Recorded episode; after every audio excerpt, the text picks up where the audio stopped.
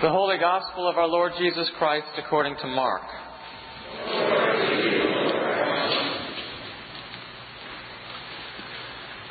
As Jesus was setting out on a journey, a man ran up and knelt before him and asked him, Good teacher, what must I do to inherit eternal life? Jesus said to him, Why do you call me good? No one is good but God alone. You know the commandments. You shall not murder. You shall not commit adultery. You shall not steal.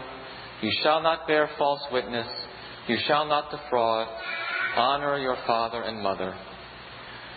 He said to him, Teacher, I have kept all these since my youth.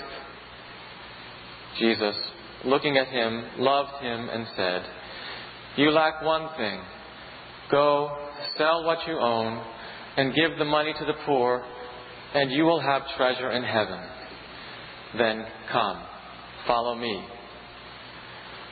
When he heard this, he was shocked and went away grieving, for he had many possessions. Then Jesus looked around and said to his disciples, How hard it will be for those who have wealth to enter the kingdom of God. And the disciples were perplexed at these words. But Jesus said to them again, Children, how hard it is to enter the kingdom of God. It is easier for a camel to go through the eye of a needle than for someone who is rich to enter the kingdom of God. They were greatly astounded and said to one another, Then who can be saved? Jesus looked at them and said, For mortals it is impossible, but not for God for God, all things are possible.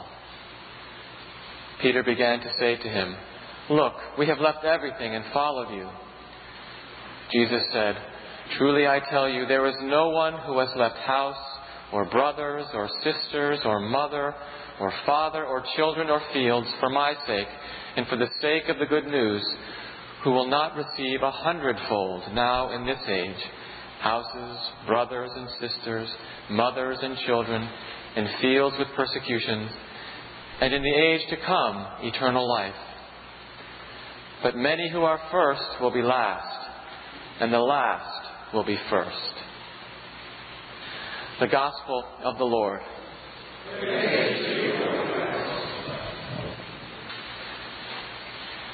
If I were to tell you that today's Gospel was not about money, would you believe me?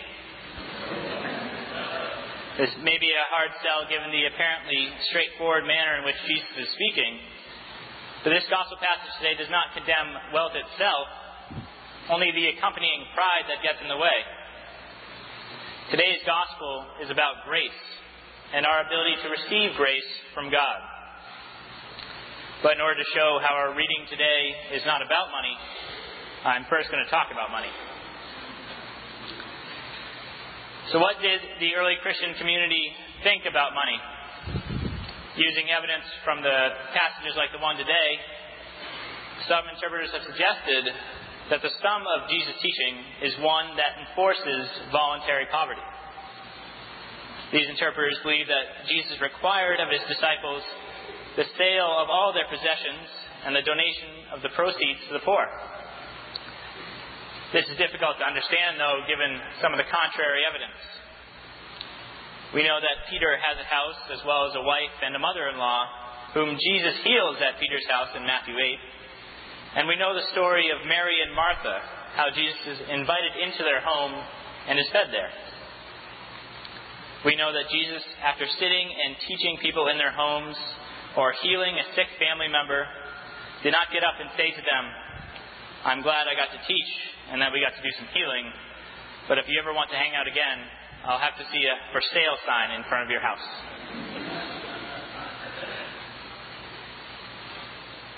So, why does Jesus say what he says to the rich young man? Is because of the man's own words to Jesus. First, he approaches Jesus and says, Good teacher.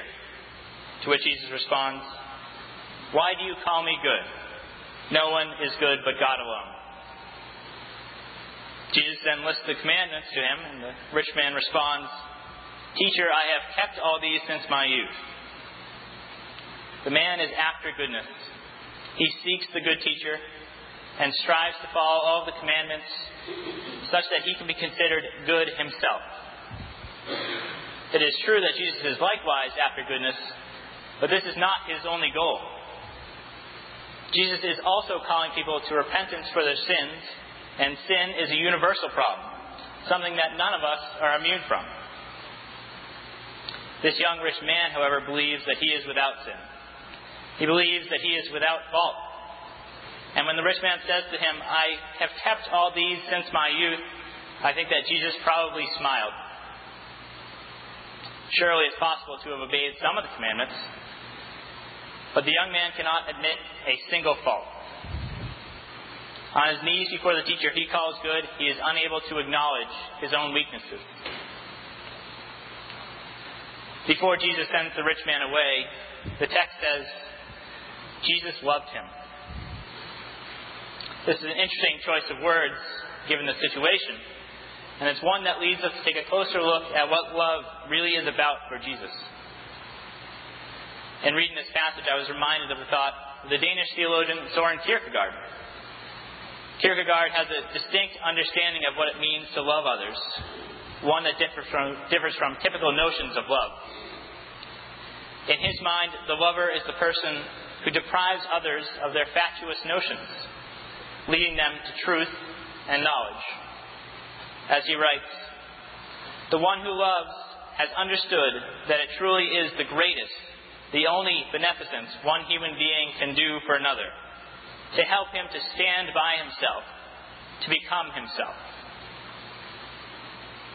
He sees Jesus operating in many ways in the manner of Socrates both figures traveled around and taught others by engaging them and asking them difficult questions of what they believed in and how they understood themselves.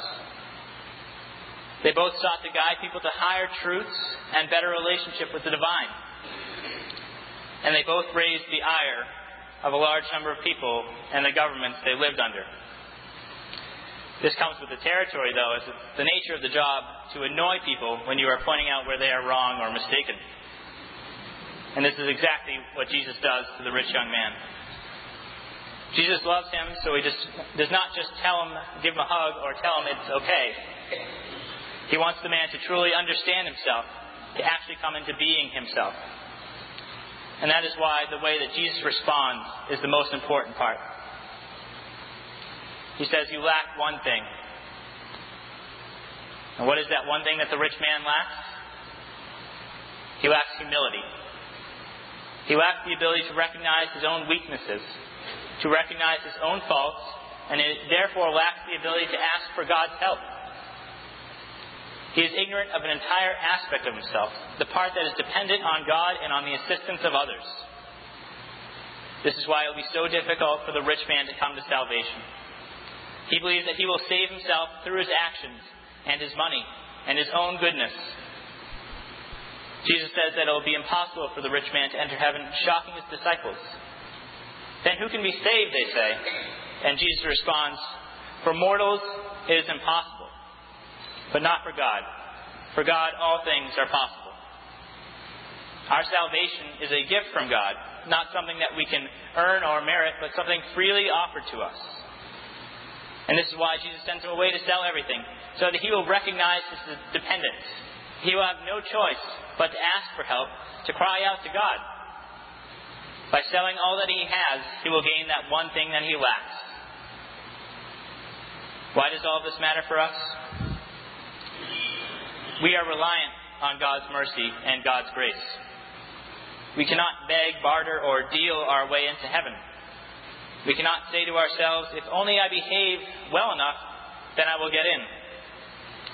It is only God's work through grace that can do those things for us. Now, this is not to say that we have no work to do. When we understand God's love for us, and when we understand our dependence and our relationship with others, we should be willing to give of ourselves and all that we have. The fact of God's love for us frees us to love one another without the fear of somehow failing to be good enough. We do not need to be like the rich man who denies the part of himself that has weakness in it. and thereby he cannot actually come into being as himself. We do not need to ask, What must we do to inherit eternal life? We know the answer nothing. It's because of this fact that we are freed to work out our salvation in the service of all the world for the sake of God's love. Amen.